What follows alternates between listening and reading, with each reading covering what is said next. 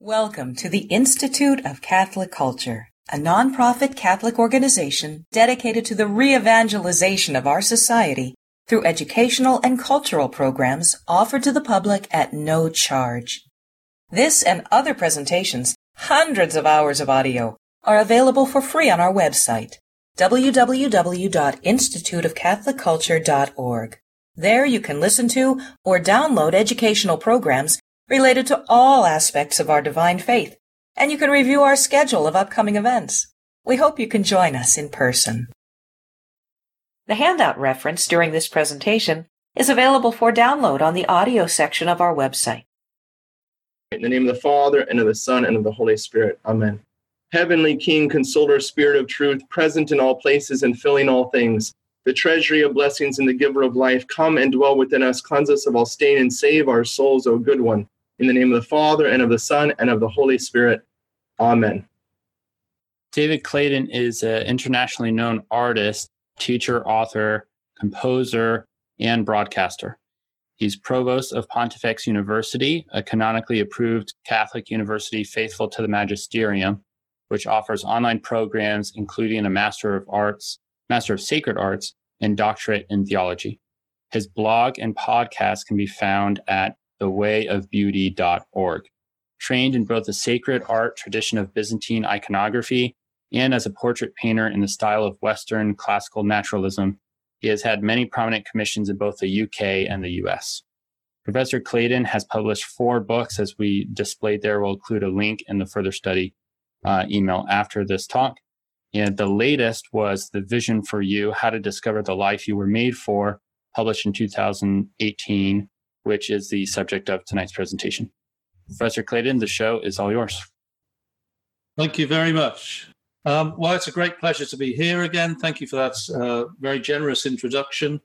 And uh, I hope you'll follow the advice and buy all my books in triplicate. Um, will argue with that. So, what I'm going to talk to, to you about today is the subject of that book, The Vision for You um, How to Discover the Life You Were Made For.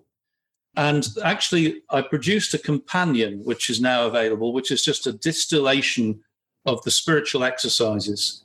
Um, so you'll find it on Amazon, for example, as the described as the the workshop manual. Um, but it's just a it it really distills everything down and doesn't include the story that I'm about to tell you now. It's just the the how to.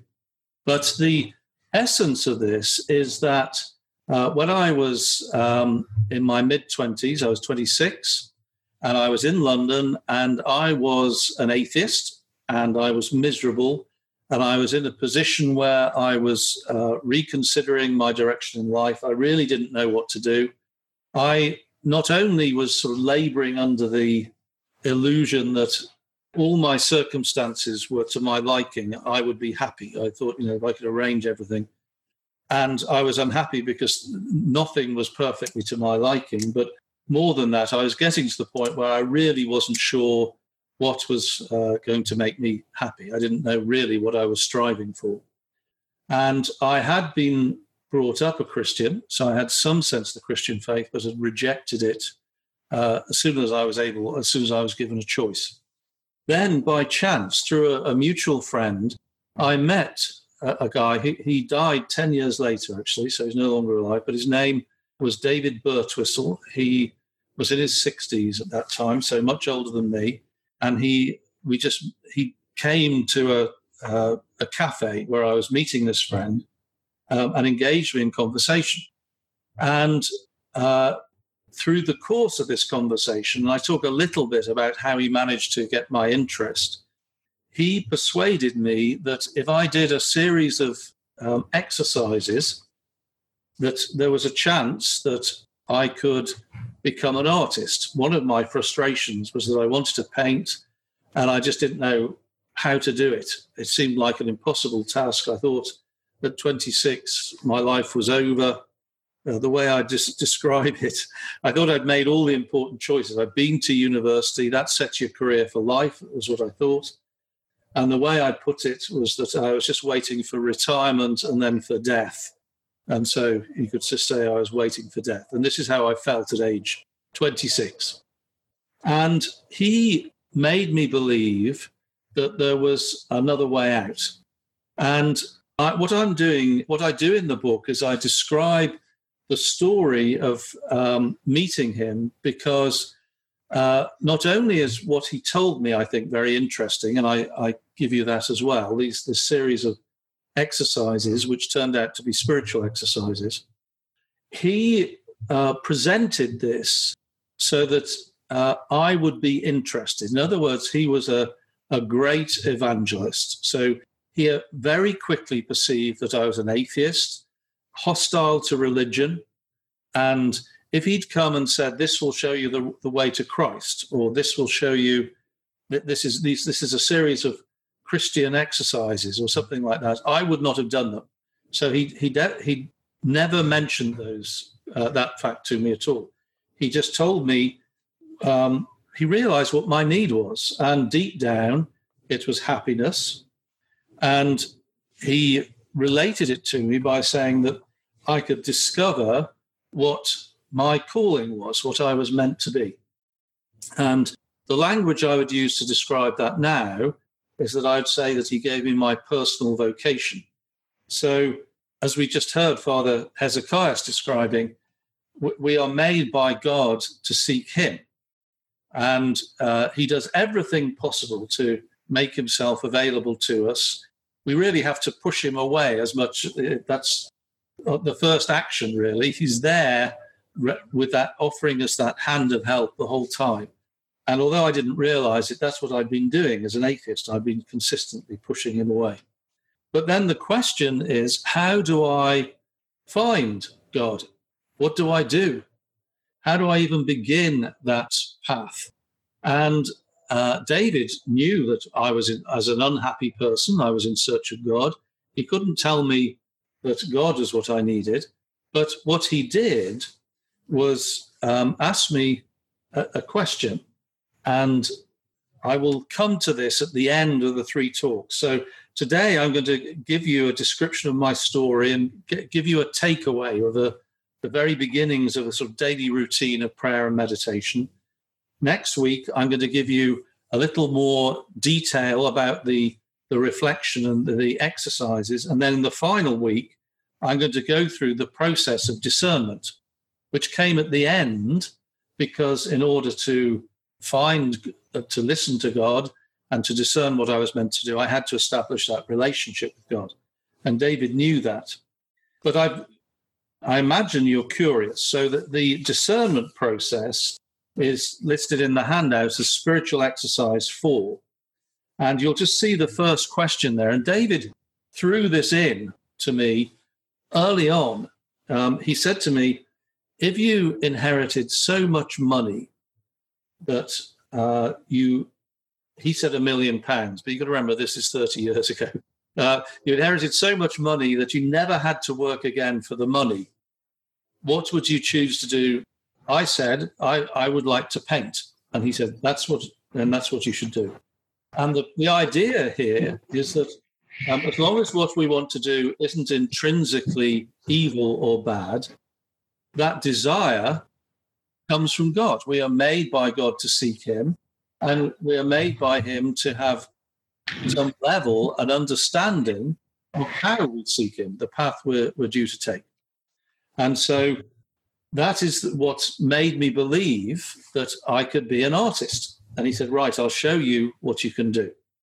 And he then explained to me that he was going to give me a series of actions, and we wouldn't actually get to the the chasing of the art career, if you like, um, until I'd done uh, gone through this process, which um, I'm about to describe to you.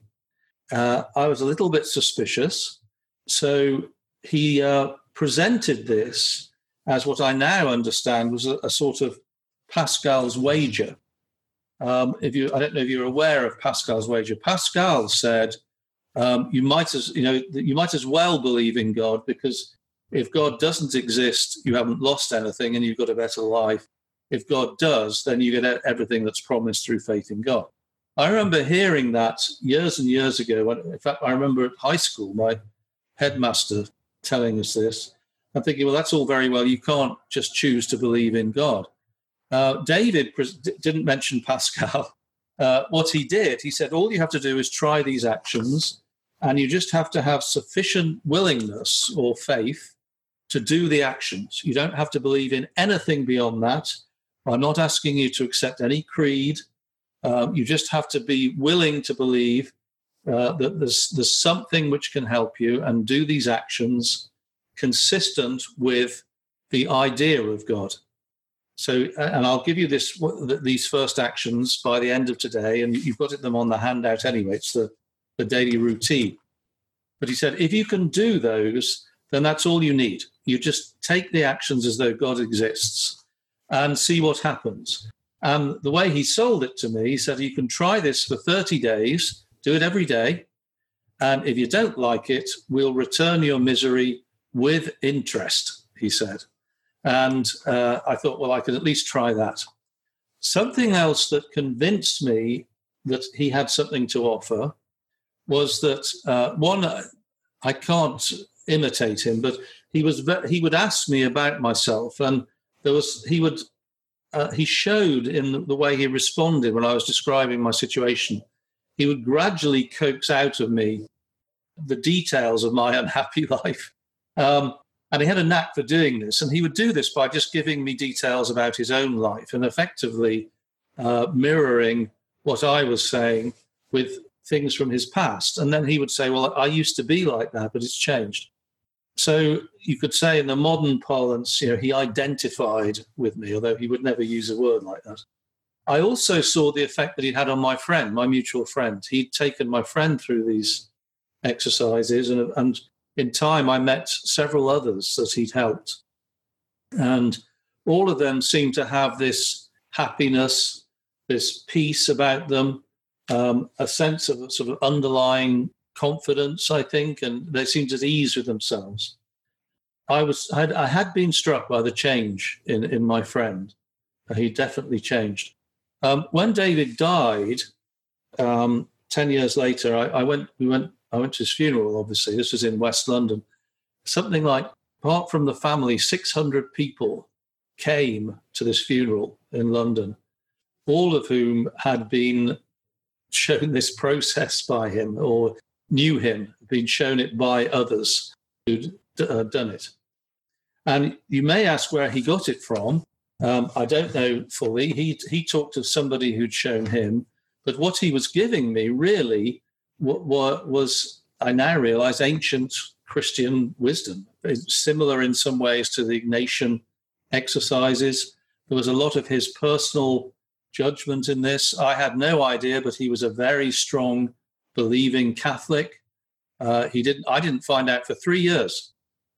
I, I converted after five years of having begun this journey with him, and uh, but it wasn't until uh, I was ready to start taking instruction that he told me that he was Catholic. And I'll tell you a little bit more about that in a second.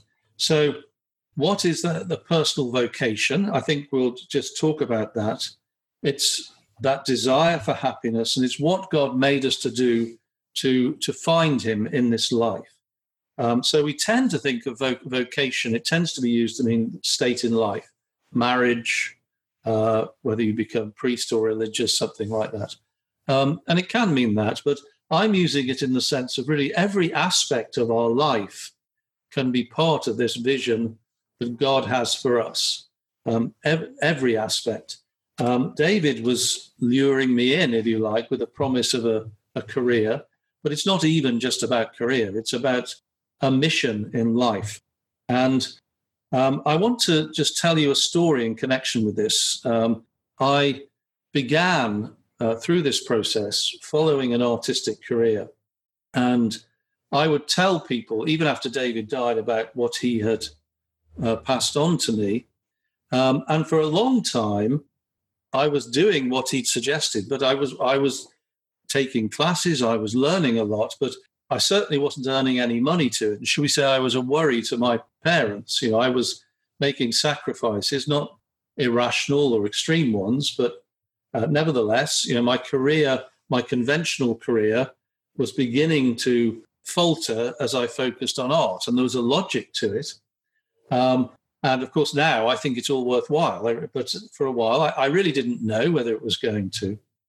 As I followed this, I'd go to people who seemed to be experts in the religious life and just ask their advice and tell them what I was doing. And one of those people, many years later, actually, was a, a priest called Father Timothy Verdon, who is a um, I don't, I don't know if he's still around actually. I mean, this would be 15 years ago I met him. And he was uh, an American who'd been a, an art history professor at Yale uh, and had a, and used to take people around Florence and in Italy uh, and describe uh, Renaissance art to, I think, visiting Americans. He would bring them over from Yale and show them around. And in the course of doing this, he, if he didn't have a conversion, uh, I don't know whether how, where he was coming from precisely spiritually, but the, the end of it was that he became a priest. Um, and he went, was on the, as, as part of the community of priests at the Duomo in Florence and um, he was part of the Italian church. So he had he was a late vocation, and um, I was studying art at the time, um, studying the academic method. So part of what David had promised me was beginning to come true, and all all the Americans and Brits in Florence wanted to meet this guy because they thought that he might be able to give them a hand up in their careers. Uh, he was very good at sort of not not being available. I think so many people wanted to talk to him. Uh, he didn't, on the whole. Uh, certainly not people who were just randomly knocking. But uh, through a, a, number of, or through a coincidence, I met a bishop who said, "Oh, you should uh, mention my name, and Father Timothy Verdon will probably have to see you." so he did. He gave me an appointment. I, I, could tell he wasn't really that pleased, but he knew he had to. He, he was gracious, but you know, he wasn't sure really what I was going to ask. And I wanted to ask, I had ideas by this stage of how to create an art school. And I decided that I wanted to found an art school and I was developing a theory about this. And so I just talked to him about this idea. I just said, This is my idea. I just want to hear whether you think this is a good idea or not. And so when I got in there, I knew exactly what I was going to say. I was really fired up and I just described it. So there was no hesitation. I just went for it. Uh, this is what I want to do. This is what I think could work. And he listened to me. I think he made one or two minor but very helpful suggestions. But as he was listening to me, I could see he was sort of warming up to what I was saying. And so I was thinking, great, he's got, he, he's in a position to introduce me to all sorts of people. I could I could really, you know, I could open the school if he gives me the right introduction. And he said to me, I think I think you're on the right lines. And furthermore, I think that what you're describing is your personal vocation. And I don't know what he'd seen, but it was something about the the way I spoke. I imagine it was the conviction or the the the, the passion with which I did. I don't know, um, but he saw something or heard something uh, in me that's that made him say this to me. This is your vocation, and he said you really should follow this. And he said, "I'm not going to help you." I thought, "Oh, great, thanks. You know, why why are you bothering to tell me this?" And he said, "Because." I think really you need to go to the US, and I'm not sure I'm in a position to do so. I've got many other things to do, but I don't think it matters. I think if you follow this, God will make happen what's supposed to happen. And then he said something very interesting. He said, and I can't even promise you that you're going to be successful in opening this art school. I'm telling you that I think you should certainly strive for it, keep that vision in mind, and let that be your homing signal um, as far as it goes until you get there, and then you look for the next one. But you may never get there, but keep following it. And he said, and the test of this vocation is that you will be fulfilled, you'll feel fulfilled and happy as you strive for this. So the journey itself will be fulfilling and happy and joyful. And he said, and whether you're aware of it or not, in the course of doing this, you will attract others to the faith. And that is your uh, vocation. It is to do what's necessary to have a, a happy and fulfilling life as ordained, if that's the right way, with a little o, by God, and ultimately to, to be with Him in heaven. But on that path, um, if we do that, we will draw others to God. And it will be our lives, us, who will draw people in. This is the picture, of course, of the new evangelization. We, we are transformed by the life in Christ. Uh, and it is the people that we become through God's grace that draw others to it. it we, we might have gifts for preaching or for communicating or other things which connect with people in other ways. But as much as that, it will be the way we do it and how we are.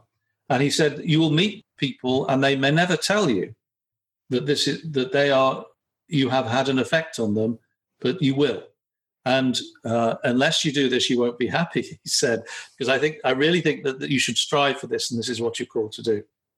Um, and so I thought this was interesting, and it tied in very much with what David had said right at the start that the assumption here is that when we find our personal vocation, that the calling we have is a happy Christian life, and that it is possible to be happy provided we're doing what God asks us to do, regardless of the circumstances. I wasn't sure I believed that. I was so tied to circumstances. I was doing precisely what Father Hezekiah told us we shouldn't. Certainly, as an atheist, I had all sorts of things before God as the end goal. And even as a Christian, when I'm miserable, it's always a, a deep down, there's something that I'm putting above God, that, uh, that's some way. And the analysis that David gave me as a part of these exercises are actually ways of recognizing this and moving back to God in a very deep and fulfilling way. So, I, I just want to tell you um, another little story, which I think will be a little more dry, the sort of essence of the the program itself. Uh, and, and I'm just going to tell you a story about how this happened. What David said to me is that once we I started, I was in a position he felt I was able to start actively pursuing the art career, which is, wasn't for several months after I'd met him. I, as I said, I had to go through the, the rest of the process. Um, he said, uh, just decide what you want to do in your wildest dreams. Forget the money. This is not what job do you want to do. It's what would you like to do. And um, first of all, he told me this is this is not the height of what you can do. This is a low bar he said the only reason that you won't end up doing this is either you you you go to God first, you die, and we hope go to heaven, or else along the way you will find something which actually is at this point beyond your imagination, and you realize that you're enjoying even more than what you, what was your first homing signal.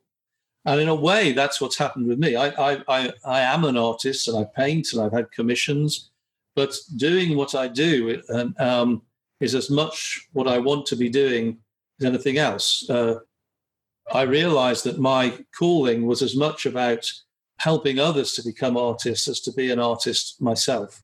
And so that's what I've, I've strived to do. And I didn't realize that when I began.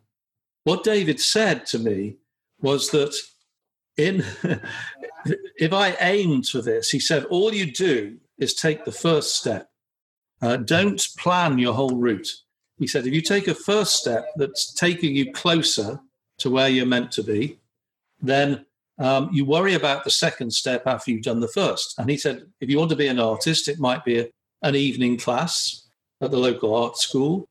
Uh, and I thought, gosh, how many of those do I have to do? We'll get into that in a second.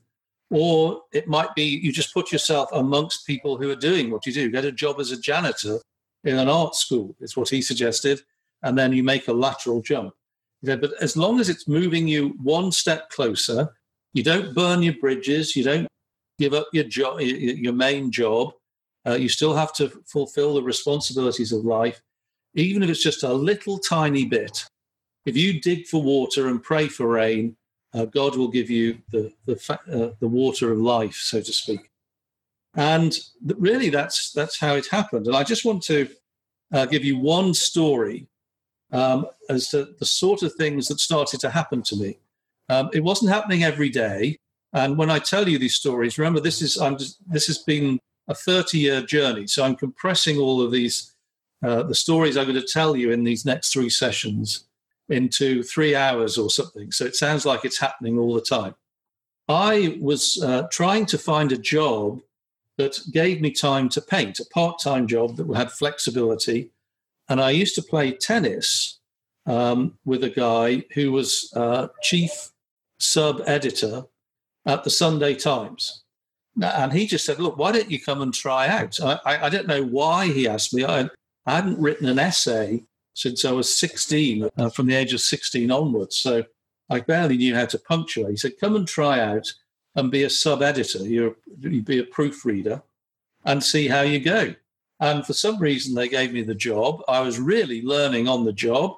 And that's how I eventually became a writer, by the way. I was uh, the skills I learnt there, um, having never had any idea I could do it. But in the process of doing this, I, I was doing a shift at the Sunday at the Times. This, you know, this is the Times of London. So I got a job at the at the premier paper in Britain without having any experience. I still don't quite know how it happened. Um, but I was doing a shift for the Saturday magazine, which is a glossy magazine, and they had a regular column called "Somebody's Got to Do It," and it was it was a sidebar with a little photograph of the person.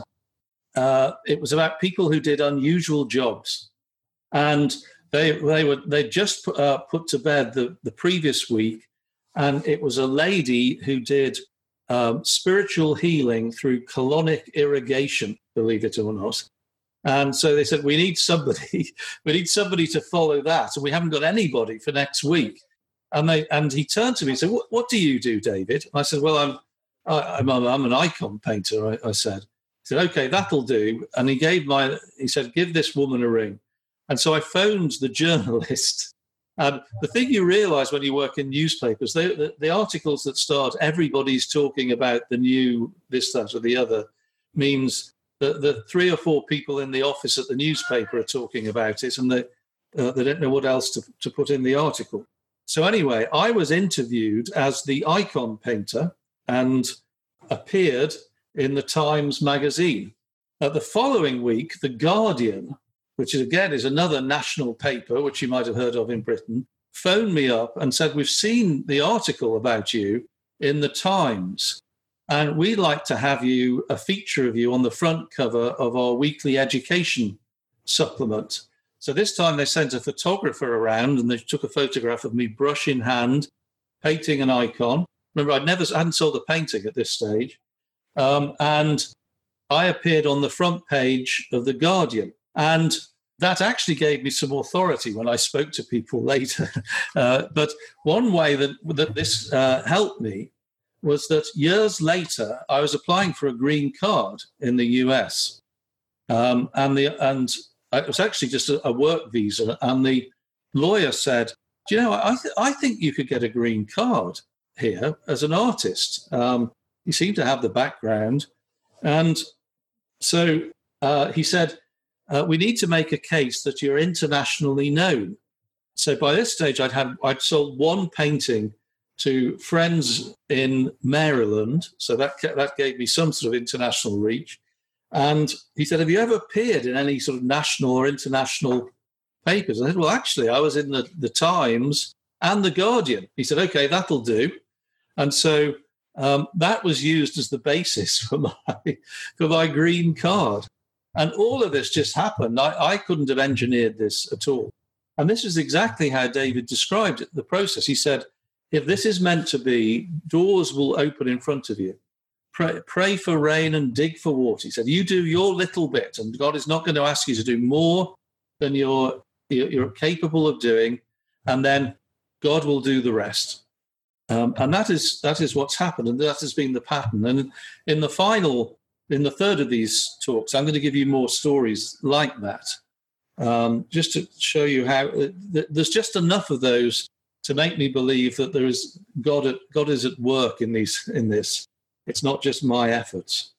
So anyway, the, the beginning of this, I'm now going to go to because I want to try and finish at about in about ten minutes so that people have questions. I'm uh, imagining some people will, but I'm going to uh, just give you a, a takeaway for the week.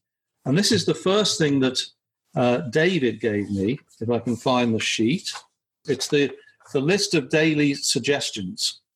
Here we go, the daily routine, thank goodness. I've got my sheaf of papers here. Spiritual exercise number one. He actually started me with this. And I realize now that he was testing my resolve. He wanted to, all he was interested in was I did these things. And so he, he said, Do you believe in God? I said, No. He said, Are you willing to believe? I said, Well, I suppose so. He said, Well, all you have to do is act as though God exists and take these actions and see what happens. And these are the things he told me to do for 30 days.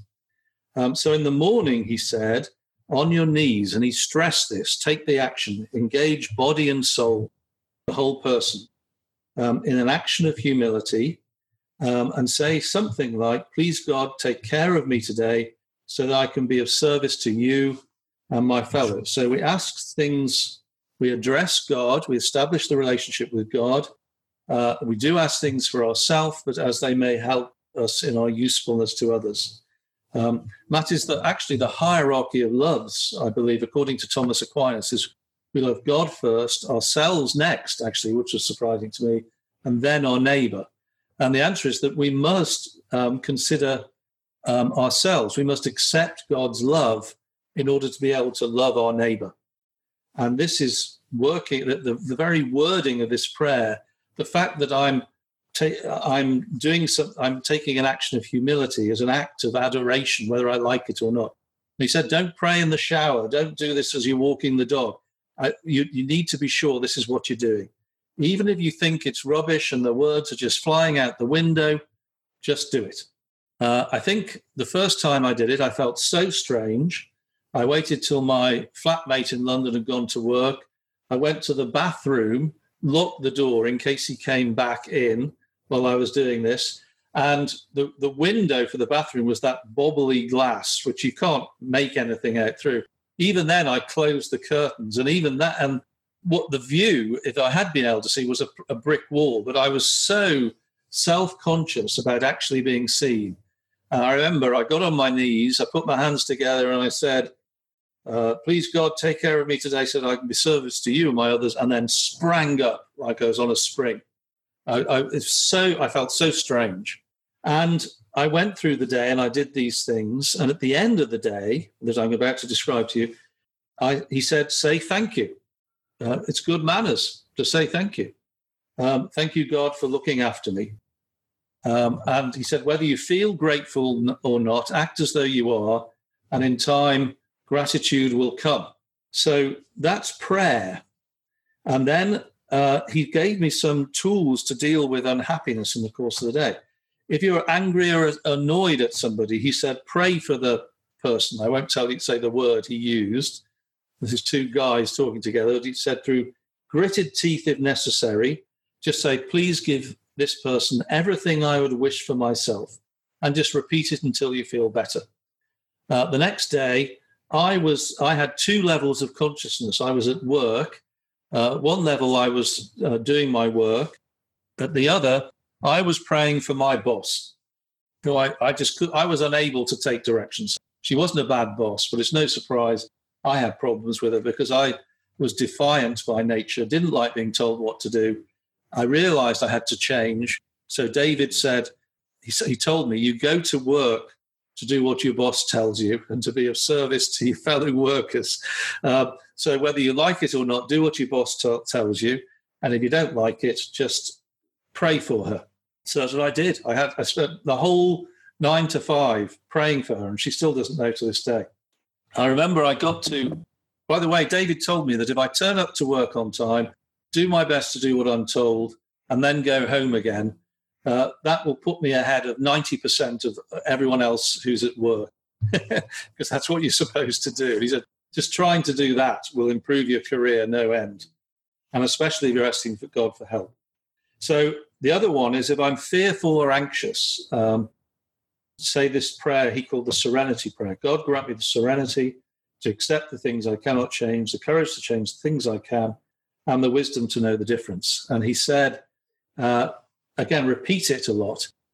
If, if you're really overtaken by some, uh, something that's uh, you know a strong attack of anxiety, excuse yourself and go to the bathroom.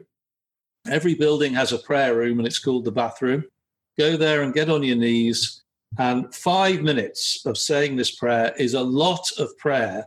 But he said, Trust me, you're not so important that anybody's going to miss you for five minutes. So I thought, okay, I'll do that.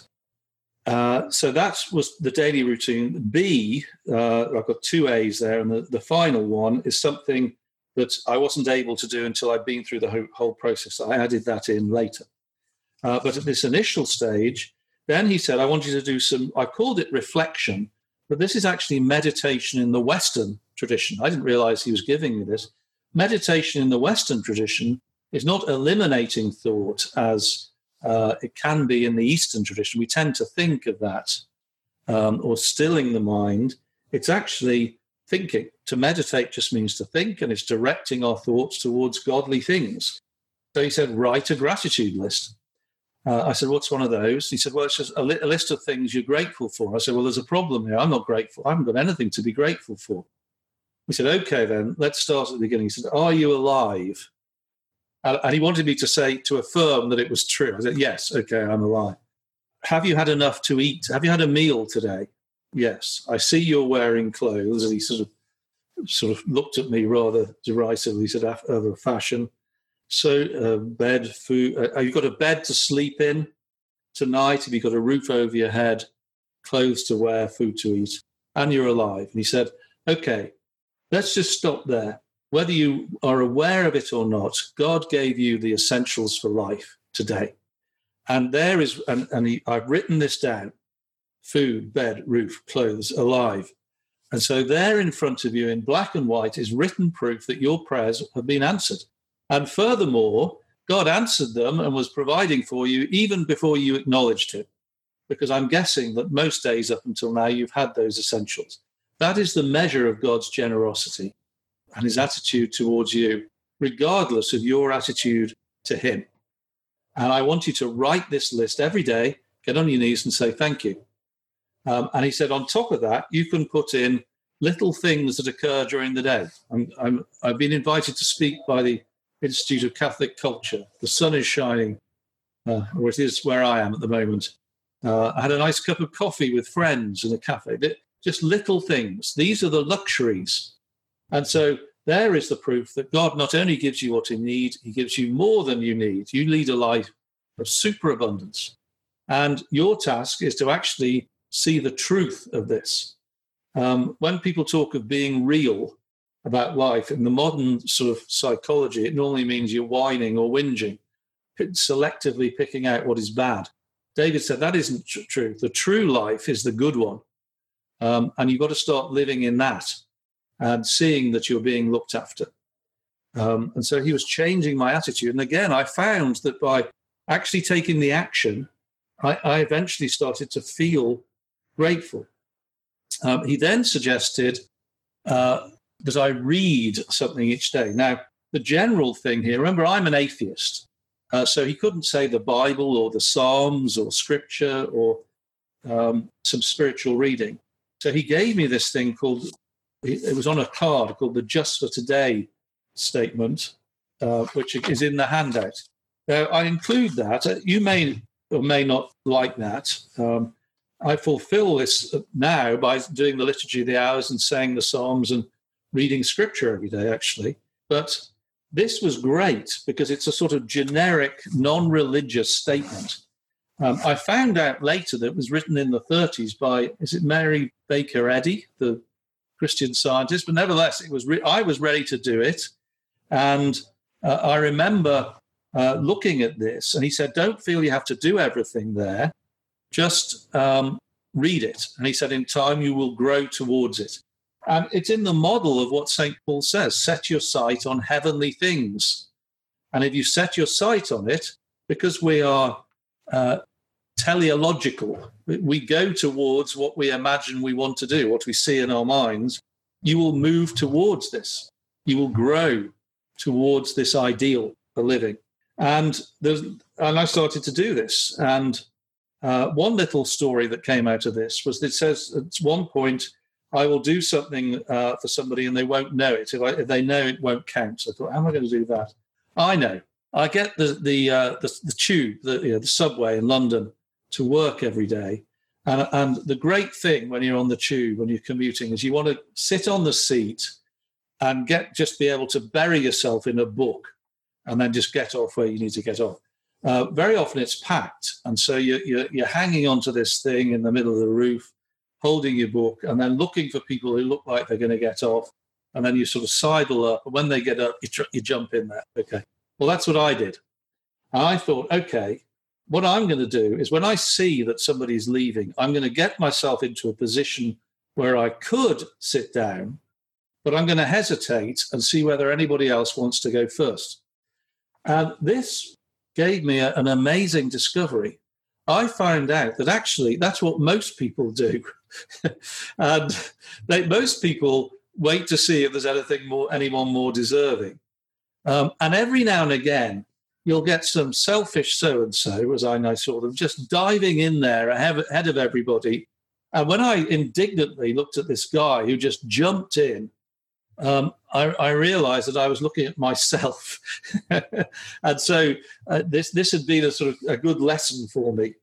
Um, and through this, he was beginning to break me out of my self centeredness, which was shutting out God and was the cause of the unhappiness through these little uh, lessons. And then finally, I had to, well, there's two more things. I've just got about enough time, a couple of minutes. One is make a voluntary sacrifice of time to others. I ended up volunteering with um, homeless people. And he said, What you do is you just go and be a friend to them. It's the, the best thing is if you give to people who can't give back to you. If we help our friends and our family, because they're our friends and our family, it, in some way it reflects back on us. That's not to say that, of course, it's a wonderful thing to be to be loving to friends and family, but the lesson here is to help those also who uh, to do so without thought of return, shall we say? And so he said, find something, and this will transform you. And I, he had to tell me how to engage in conversation. You, you ask open questions. You show an interest in them. You don't tell them about yourself. And an amazing thing happened. I started to do this, and I found, first of all, that they didn't tell me to get lost or something. They seemed pleased that I was asking them. And then sometime later, I realized that when I asked the person, How you're doing? that I, a real change had occurred because I wasn't just doing it because David had told me. I was actually interested in the answer. I was I, something had happened to me, so that part of me, at least, was was genuinely interested in the person I was dealing with. Up to that point, I'll admit, to a large degree, I was objectifying them. I wanted what David was offering me. I was doing the things. You are helping me to do the things. But despite myself, because I was taking right action, shall we say, I was transformed. And this was the beginning of this supernatural transformation. I was becoming a better lover. Uh, and through this, I could take this out into the world and my other um, relationships. And then, this is the final one strive to do the right thing. Uh, we st- try to lead a good and virtuous life. Now, I didn't really know how to do this. As Catholics, you, you are way ahead of where I was. You at least have a sense of the moral law. And even if you're failing to live up to it to a greater or lesser degree, as we all are, at least we know what we're aiming for. I didn't have anything like that. I was an atheist. So initially, it was David. It was my moral law, if you like. I'd, I'd phone him regularly say, I'm thinking of doing this. He said, What? I say, Well, I, I thought I might do this. I thought I've got to represent this, otherwise he's. And he said, oh, I wouldn't do. Isn't that dishonest? And I said, Well, uh, well, I suppose so, but you know, everyone does it. It's just bending. He said, No, no, we can't get away with that. We have to do what's right. And I had to take a leap of faith to do this. I was used to operating in a different way. Once I realized that this, that morality and leading a good life is a roadmap to a happy life, and that if you trust in God, things will work out in the end, even if you make a few sacrifices initially, I was ready to follow it more and more. Ultimately, just to, to go ahead, David said to me, You don't want me running your life. You need to find some sort of external authority, uh, moral authority. You can't do what you can't do what seems right. That's what made you miserable in the first place. It's a little better asking me for advice, but in the end, I'm a flawed person. Uh, so he encouraged me to start looking uh, for an external moral authority. And that began the search for religion. And ultimately, I became Catholic. And I'll talk a little bit more about that next week. Now, the other thing I want to do is say that this was powerful in so many ways and just point out that what was lacking here and in this process, and that I didn't have a sense of until much later when I was a Catholic, and if David had pushed this on me, I would have rejected it, was the need of man, I believe, to worship God. I think even when I became a Catholic five years later, I thought of the ritual as a sort of nice little throwback to sort of early times, but not vital. It, it, was about what you did and what you believed and how you treated others. Now, of course, I think that the liturgy is the that is how we relate to God most directly. But actually, David had primed me for this by in, encapsulating within this daily routine, even that, you know, he didn't tell me this, um, the essence of uh, uh, prayer, which is uh, the worship of God. There's, there's thanksgiving, there's petition and intercession, prayer for others and prayer for myself, as it will have a bearing on others. There's praise of God through the, the gratitude list and adoration in the sense that I am humbling myself before God by taking the action. And when sometime later I walked into the Brompton Oratory, and I, have told this story before, but I, I will relate it again uh, in these talks. And I was so taken with the beauty of the liturgy that I saw. So much of it was the music, the art, and the architecture that I saw and what was going on. But I think a lot of it was that I had been primed uh, to see it w- without being aware of it, that those senses within me for what is right and good, even in the, the action of worship, had been stimulated by, by this stage, several years of practicing this daily routine. And I did, I have done it daily and I still do it. This is a core part, even today, of my daily routine of prayer and meditation, actually. I've added contemplative prayer. We can talk a little bit about that, which is the more passive form of uh, reflection. And but nevertheless, that's what I do. And so I hope that some of you might be uh, moved to try and give this a try. As, I, as I, will repeat what David said to me: try it for 30 days, and if you don't like it, we'll return your misery with interest. I, I would say that you don't have to be, you know, in, in despair for this to work. Um, if life is going quite well and you think it might be, it, it could be better, I think it would have a, a, a good effect too. Um, that's why I keep doing it. Life is good now. I'm, I'm enjoying life, uh, but I believe it could always be better, and I keep doing it. Um, I think that's enough for this week. We'll, we'll stop there, and I'll take questions. Thank you, Professor Clayton. We really appreciate uh, your insights and your guidance tonight. I was thinking of Socrates and his, at his trial when he said the unexamined life is not worth living. In so many ways, you were, you know, kind of helping us to uh, to step back and and to consider how our life is going and take maybe a different approach to the workaday world that just kind of keeps us in this cycle of of, of uh, a lack of examination. So, look, guys, we got a question here from Catherine that says, What resources do you particularly recommend for going deeper in tonight's topic? And I'm not even going to ask Professor Clayton to answer that because number one, you got your, your handout for tonight. That's number one. But number two, just before we began the program, we shared the screen with you. We're going to do so again right now because I know Andy's got it all ready to go with the books for David Clayton. And uh, his book here, there we go. The Vision for You is actually a book not just a talk at the Institute. So you can go on to his website, thewayofbeauty.org slash books. We're going to link this in your uh, email tomorrow if you want to pick up this book. And uh, his other books are also wonderful The Way of Beauty and The Little Oratory. So that's what I would recommend to you tonight, unless Professor Clayton, you wanted to add anything to that. Well, just to say that um, do feel free to ask me questions. And there is a, a I mentioned the distilled version, which just has the it's sort of eight short chapters outlining the process. Um, and uh, if you have questions as you're going through, email me, get in touch with me. You can do that through my website, thewayofbeauty.org. Uh, I like, I love talking to people about this. And so I'm always happy to hear from people. Also, want to give a little plug for uh, Professor Clayton's Pontifex University, where you can get a master's degree online. If you want to go check that out, pontifex.org, pontifex.com. What do you got over there? It's uh, pontifex.university. Dot university. There you go. And we're going to link that in your email tomorrow also. So uh, here's a question that's, I really like this one because I think it, it kind of challenges us in the kind of modern day workaday world that we're, we're living in. Any suggestions on how to identify what you really want to do? Some people, including me, are so busy doing what they need to do that there's little time to think about what we want to do.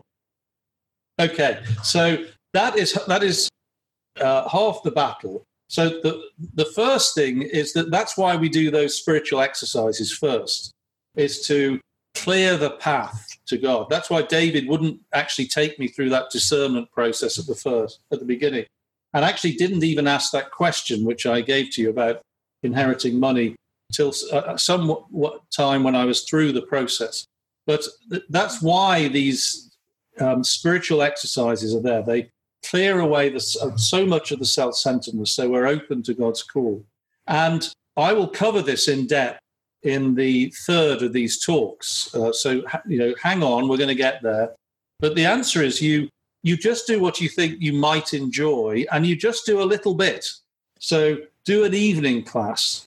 Go and I'll tell you stories about people who just phoned up somebody who was doing it and ended up getting a job. You know, without. But um, you just do a little bit and you try things, and you find that if you like it, if it's what you're meant to do, the more you do it, the more you like doing it. Um, there are certain things that I did. Um, believe it or not, I thought about becoming a professional uh, clawhammer banjo player, and that's a whole other story. But and there's various reasons why I rejected it. But in the end, I decided that it was a hobby, but it couldn't be a career um, because I, there was a limit to how much I enjoyed doing it. Um, and when I just tried the art, when I did it, I enjoyed it as, as, much as I did it. I enjoyed it, and then doors seemed to open. You just, I, I met people who took me under their wing. The first evening class, this guy came up to me and said, hey, you, you should use, you know, I'll, I'll tell these stories in the five things. So you just do the best you can, having done these spiritual exercises first. And then you just, and if, a lot of people have a number of things. And, and David just said, well, just prioritize them as best you can. This is not a rod to beat you with. The point about this is to enjoy it, to enjoy life. So uh, start at the top and then keep doing it until you decide it's not what you want to do. I'm gonna I'm gonna just uh, just turn this question just slightly because it's very close, very related, uh, but I think it kind of approaches it on a different aspect. Says I believe that you mentioned if you're trying, if what you were trying to accomplish comes easily, then it is God's will for you. If this is correct, if you have a biblical reference, how would you respond to those who have tried several times before attaining success? Do I have a biblical reference? Man, I don't know if you need a biblical reference. Okay, I got, I got her. There's the biblical scholar. I found on the spot there. Um, but I, I think um, remember that the, the it's not whilst we do want to succeed and we do want to get there. It's it's the, in the trying that we're successful. That, that has to be enjoyable as you're doing it. Mm. So again, I would say that what David said is that if you can't enjoy today, this day we're living in now, even if you get what you want, you're not going to be happy because it won't be enough. You, you are developing the art of living happily regardless of your circumstances. And good things come to happy people, and happiness is a choice, is what he said to me. I wasn't sure whether I believed him, but I, I think that now. Uh, I had to be shown how to make that choice. Um, but if, if if you ha- if you've tried many times and and you're despairing, um, while I say it should come easily, it's there is graft, but always there is there's enough, um, in my experience, enough uh, encouragement from others. Things happen that you, make you think, I think I'm, this is right.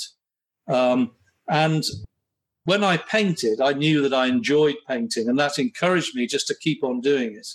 Uh, and it was so it's 10 years ago, I finally got the job as artist in residence at Thomas More College of Liberal Arts. Now, should we say that that was at the point that my parents stopped worrying about me?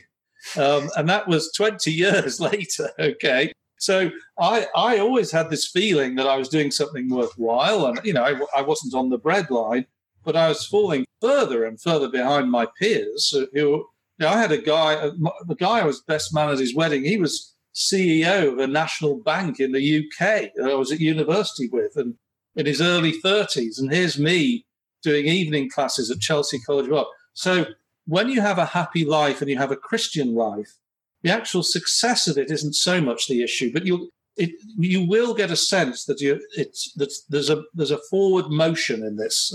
That's what I found. And if you're not getting that at all, it might be time to try the second item on your list. You know, I, I as you're talking, uh, David, I was thinking of our, our pilgrimage to the Holy Land, and it's one thing I always encourage participants. In fact, I demand it of our participants, and that is that you never walk by a door without checking to see if it opens up because invariably there's going to be a door that opens and inside is going to be a monastery. Inside the monastery is going to be a church. Inside the church is going to be an old monk that you just got to talk to and god prepared you for that moment. And so many tourists tourists they go they tour you know through the holy land and they're, they're taking pictures of stuff you know? But i'm I, I my my hope is that i get people there that they're to they're to actually be put the camera down and start opening up doors because invariably a door is going to open and this has really been true at the Institute that we've always been open to the working of the Holy Spirit. When a door opens, it's my policy that we walk through it. We have um, our um, uh, uh, gentleman in here tonight who is chairman of the board for many years at the Institute. It drove him crazy because every time we had a board meeting, I had another idea because doors kept opening. And but those doors opening have led us even here's the here's the proof right now tonight, guys. It's, we're in this webinar tonight because because it was a it was a rainstorm in the middle of uh, the in in in Virginia. It was so bad they were calling for you know tornado type whatever, and and we couldn't hold the talk. But we were in the middle of a series, so like at like noon at like twelve in the afternoon, I started typing in what's a webinar, and by the by the afternoon it came about, and we were in a meeting, and all of a sudden, so it was possible for us to reach out beyond Northern Virginia to to to make this happen. Doors open and this question I mean asked here is what but someone who's tried several times before attaining success. That's the whole that's the point. You gotta you try out be open to the movements of the spirit. Am I right, Professor Clayton? That's right. yeah. open so, to these openers. Uh, um, don't I would say don't keep on trying the same thing over and over again. Right. But try a different way or try a different goal. But um, uh, so at the very least, aim to be an artist, which I always do, but try lots of different ways. Um, and uh, but if you're doing the same thing over and over again, then it might be time to say that's not working. yeah. So, um, Professor Clayton, it, it was a, a, few years ago back that you actually published this book, and I you sent me a copy of it. So it's been a little while since I picked it up. Is the whole story that you just related to us this evening contained in the book? Uh, yes, and, and much more besides. So the structure of the book is that story and then a very detailed account of the process, which is probably going to be a difficult read. It's best done with somebody who's done it, you know. Um, and I wrote this almost as a manual for, for people who are sponsoring others. We hope you enjoyed this presentation from the Institute of Catholic Culture. If you'd like to learn more about the mission of the Institute and how you may become a part of this important work, please visit our website at www.instituteofcatholicculture.org or call us at 540-635-7155. And may the glory of Christ Church be ever more manifest upon the earth. St. John the Evangelist, pray for us.